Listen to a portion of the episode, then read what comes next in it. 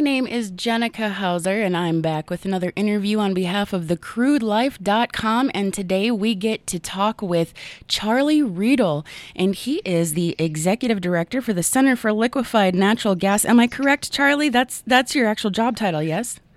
That's uh, that's correct. I know you do quite a lot. Would you be interested in telling everyone a little bit about yourself and and uh, what you do?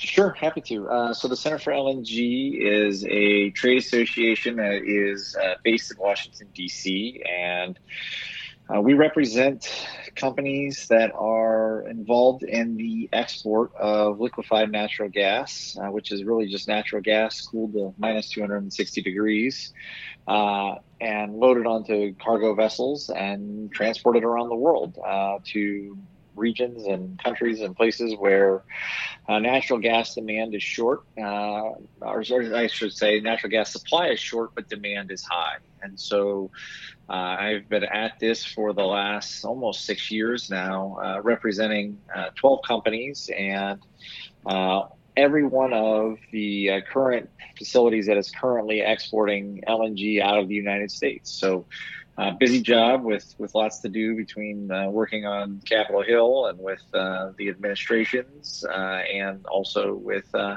some of the, the the on the receiving end of where this LNG is being shipped to as well. Nice. Well, I can't imagine that would be a terribly uh, easy job, I suppose, especially over uh, a lot of the different things that have happened in the last year. What was it, about 10, 11 months ago? 10, 10 months ago is when the China trade agreement was brought forth, right?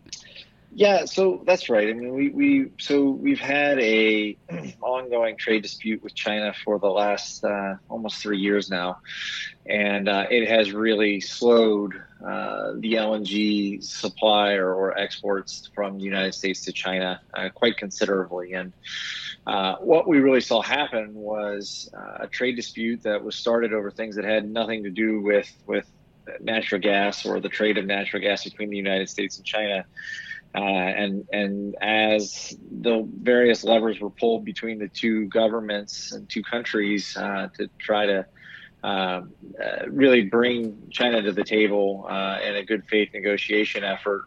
What we ultimately saw was an escalation of, of tariffs being levied against various U.S. and Chinese products. And uh, natural gas was one of the very last tariffs that the Chinese uh, levied against the United States.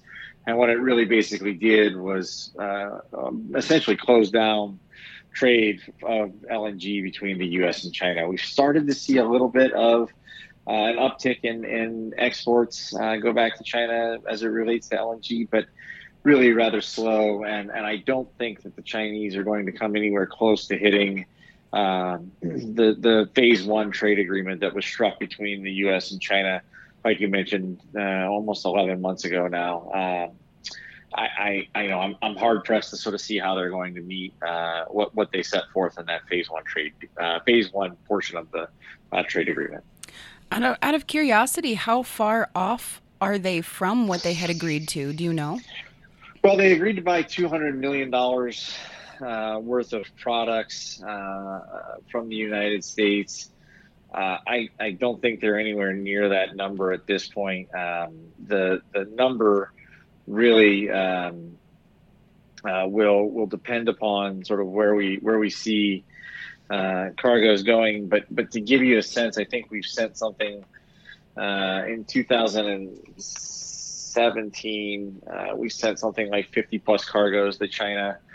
Uh, in 2019, I think we sent eight, and so far this year, I think we've sent six. So, uh, really, a, a, rather significant impact on the on the trade agreement, or as a result of the trade agreement. Well, I can I can only imagine. Have have things been picking up elsewhere around the globe since then, or has this really kind of damaged a lot of what has been uh, what normally would have been exported? I suppose.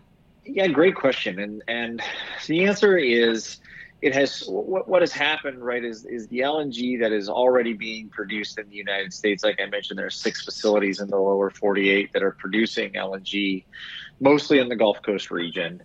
Uh, but those facilities have been sending their LNG to other areas around the world. Uh, a lot of that gas that was probably or would have been bound for China uh, has been headed to Europe. Uh, so so we have seen um, as as we're recovering from the pandemic and we start to see some of these other countries who are maybe a bit further along in their recovery from the pandemic uh, versus the United States, we're starting to see demand tick back up, and and we've actually been hitting. As far as feed gas goes into these facilities, some of the highest numbers, actually the highest numbers that we've uh, seen since we started exporting gas in 2016. So, um, you know, we're, we're, seeing other markets absorb the LNG that, that would have probably been bound for China had it not been for the trade dispute.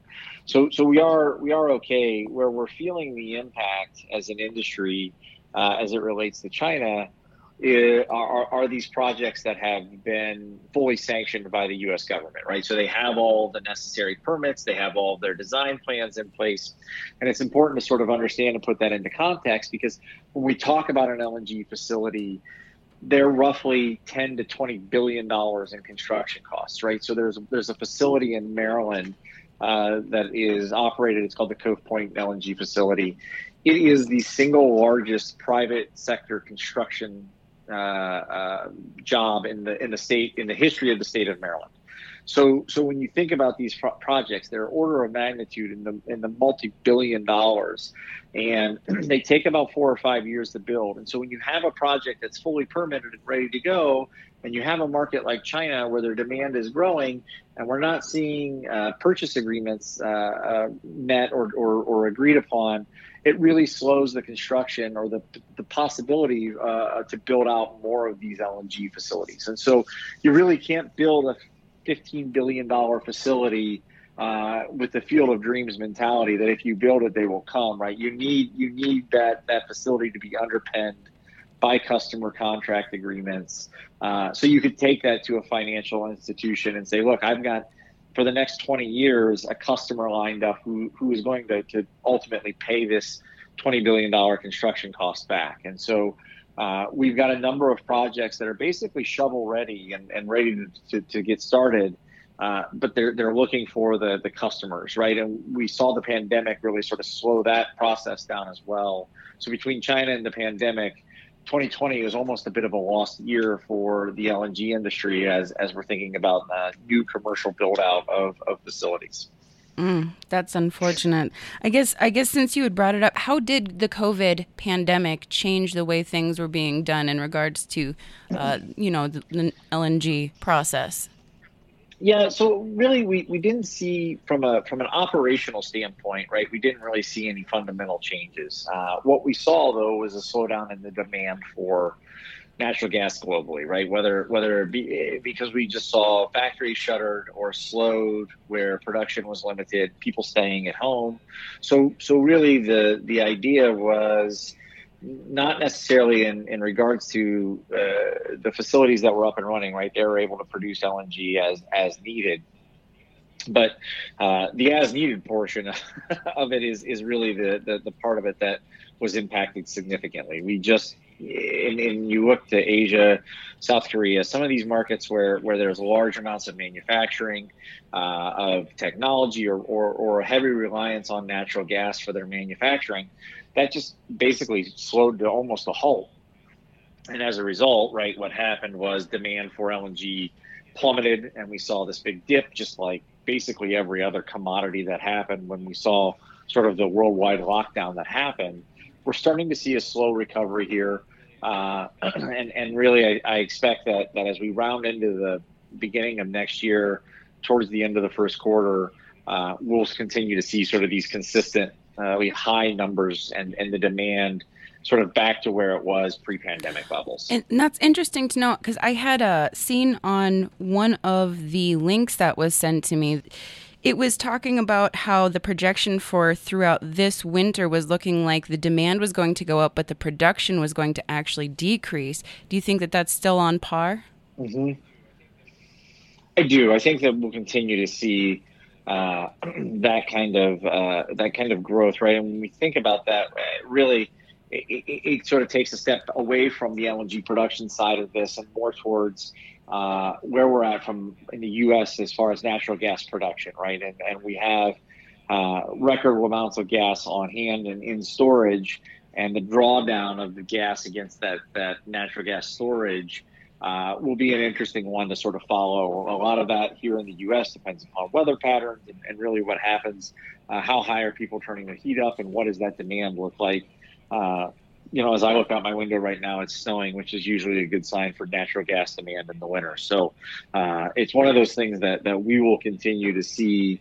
Uh, and, and pay close attention to as as demand for LNG globally recovers uh, how how far will that dip into U.S. gas storage? Now that makes sense. Well, I suppose now you've got a whole uh, new set of potential uh, worries to think about with the uh, potential incoming new presidential administration. How do you think things have been affected so far? I mean. Uh, even before the inauguration on January 20th, much of the media has already decided, and uh, the Electoral College, of course, had voted placing Biden as president elect. How do you think this is going to affect the export of LNG? Yeah, I, I, think it's a it's a bit too early to tell, but I would I would sort of uh, hazard a, a, couple of, of guesses here that I would offer. One is, um, you know, under so so I think from an LNG perspective, an important nuance to understand is all the facilities that are currently in operation uh, were approved under the Obama administration, and I would expect that uh, knowing sort of having been around during the Obama administration and working in the LNG space and, and seeing what's happened over the last four years with the Trump administration, I, I would expect, you know, Vice President Biden, when he was in the Obama administration, was really out uh, in front of a lot of uh, uh foreign relations and, and involved in a lot of those conversations uh, where natural gas was a part or a topic of conversation. And, and he was quite a proponent of, of LNG exports and natural gas. I think that we will see more of that. I don't know if it will be as uh, sort of, I, I, don't expect it, I guess what I would say is I don't expect it to be as aggressive uh, as it was in the Trump can, or the Trump administration, where we saw sort of this full-throated endorsement of natural gas and the use of LNG. Uh, but I would expect that we will be able to continue to operate with the same level of, of confidence that we were under the Obama administration and as we transition into a, a Biden administration. Uh, interestingly enough, right, we were we were sort of humming along uh, as, as an industry when President Trump came in, uh, and then he started a trade dispute with our largest trading partner. So it hasn't been exactly a perfect scenario for the LNG industry. Um, I think that you know, interestingly enough, maybe maybe uh, counterintuitive to what you might hear from fossil fuel industry executive is I, I, I do think that if the United States re-enters the Paris Climate Agreement, it's actually for the benefit of U.S. LNG exporters. Uh, you know, when we start to look at this, there are opportunities there from an optics standpoint that that help uh, U.S. LNG exporters when it looks like we're participating uh, in in things like the Paris Climate Agreement. When we start to see regulations that look like we're addressing methane, some of the challenges that we hear internationally about U.S. gas production. So. I actually think that there there are some opportunities that exist with the incoming Biden administration. A lot of that remains to be seen, right? We're just starting to see some of the cabinet nominations come through. Uh, so so I think it's it's a bit too premature to start hazarding a whole bunch of, of uh, thoughts on uh, uh, how we expect this to go. But I, I, think that, that we'll be able to manage and work with an Obama, or with a Biden administration uh, as we did with an Obama and a Trump administration. So I think that there's there's opportunities. Nice. Do, do you think that some of your confidence in that area might stem from all the projects that uh, you've got going on in order to reduce the carbon emissions and uh, like the methane trapping? I was really intrigued reading about the different ways and how much carbon has been brought down. Uh, the carbon emissions have been brought down.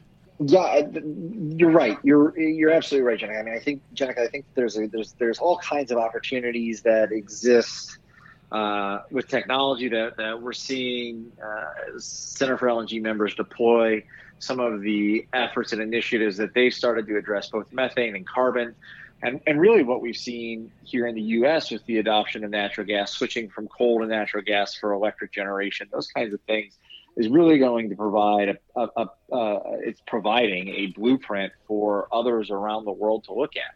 And what we've seen, actually, the interesting thing um, there was a lot of debate about this during the, the presidential election and during the debates uh, around sort of bans on fossil fuels and, and all of these kinds of things. But what we've seen happening with the adoption of natural gas uh, for power generation, what, what we're seeing is it's spurring this sort of partnership or, or developing this partnership with renewables. And what we're at, what we're, what we're finding is in, in areas or regions where we're deploying natural gas as part of the solution, right? Not the entirety of the solution, but part of the solution for power generation. It de risks some of the developing technology related to renewables. So, not only is natural gas a cleaner burning fuel uh, from the alternative that we're switching from, which in most cases is, is coal, right? We're switching away from a lot of that, that sort of dirtier fuel source, which is immediately uh, addressing some of the, the CO2 emissions, uh, right? We're at the lowest level, but our demand is the highest it's ever been.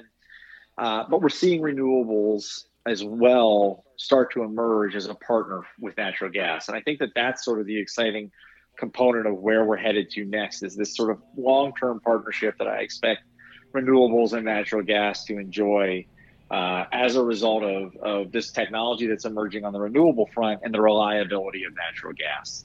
So I think that those two together are, are, are going to be a great example that I'll that I will use and that I would expect the Biden administration will probably use as well on international trips um, when we're out talking to foreign governments, um, when we're out talking about the benefits of natural gas and what that allows some of these more ambitious countries to try to do as they're looking towards a renewable future uh, right now in addressing some of the CO2 emissions and, and, and mitigating that and moving off of some of the dirtier fuels. Yeah, and well, and I noticed that in a lot of the reports when it comes to carbon and methane emissions, uh, in regards to oil, oil and natural gas, a lot of the the dirtiness, I suppose, would be coming from other countries. It seems, um, and I'm not sure that that's always mentioned or highlighted. So it kind of got me wondering, since we're moving so forward um, so well, is our technology is it going to be affordable enough for other countries to emulate, or do you think that's going to take more innovation uh, down the road? Yeah, that's a that's an interesting question. I, so I think that the short answer is yes. The technologies that we're deploying are definitely affordable. I think that when you look at some of the emerging countries where demand for gas is growing, India is a great example, right? Uh, it's it's an emerging market and country that is really trying to lift people out of energy poverty, um, where you know they're using dung uh, they're using, you know, all kinds of sort of alternative fuel sources that are much dirtier, much more harmful for their health, the air, uh, and, either to, to, cook with or for, for electric generation in their homes, right? Uh, maybe not even have electricity, right? They're burning dung for, for lighting uh, in their homes. So when you talk about that and, and the ability to deploy natural gas, we've been doing it here for so long, and we've driven so much of the cost out of the technology uh, when you think about carbon capture, some of the things that we're able to do here uh, that are easily uh, uh done or, or, we can replicate in other countries uh, should be should be a no brainer for some of these these uh, other countries that are really trying to emerge. And I think that you know you, we, we we would look at like in India as a great example of, of what they're trying to do to develop natural gas infrastructure, pipeline, all the things necessary for the long term development of that country uh, we're starting to see happen right now, and, and they're and they're able to do it uh, in a cost conscious way. Nice. That ought to be very helpful, I'm sure. Well, okay. I wonder, is there anything else that you would like to add when it comes to maybe the recovery or um, some plans post pandemic or into 2021? What are we What are we looking forward to? Is there anything you'd like to uh, put a highlight on? getting on an airplane again would be a good time. Um, not wearing not wearing a mask. Uh, no, I, I, I, I, I say that in jest, but in all honesty, right? I mean, I think that um, we finally are starting to see some positivity uh, as it relates to this vaccine, which I think will really start to really uh, ramp up the pace in which the recovery happens. Um, you know, these markets where we're starting to see natural gas uh, demand recover uh, are all positive signs. I expect that by the end of 2021, you know, we will we as it as it relates to gas demand, right? We will see sort of things back to where they were before. Uh, and I think that that is something that all of our members are excited about. I think that it's something that we're working hard and making sure that we continue to really deliver the um, value proposition of natural gas and, and the importance of uh, U.S. participation in that market, right? I think that that's sort of the other part of this that we're going to continue to really uh, uh, focus our attention on. Uh, and making sure that we've got you know all, all of the answers for those who are, who are looking at uh, as they emerge from from the pandemic, these countries as they emerge from the pandemic, where they're going to focus their their efforts as it relates to climate and make sure that we're ready to, to help answer those those challenges as, as an industry. Just kind of being prepared and, and leading the way, huh? That's it. That's it. well, it's a it's a great goal, great vision to have in mind, and I I'm looking forward to the days of getting on a plane and not wearing a mask too. I mean, it's normalcy is is a beautiful idea at this point. Mm-hmm. Don't realize how much you miss it until it's gone, right? So, isn't that the truth of it? Well, thank you so much for your time this morning, Charlie. I really appreciate you taking the time to, to talk with us today and well talk with me today and, and give us some of this information. There's a lot of really great stuff in here and I, I do appreciate it. So thank of you. Of course. Yeah, happy to, Genneca. Thanks so much. All right, my friends, that was Charlie Riedl, the Executive Director for the Center for Liquefied Natural Gas. If you'd like to find out more information, take a look at the show notes for links. And if you liked what you heard, make sure to take a look at the rest of what thecrudelife.com has to offer.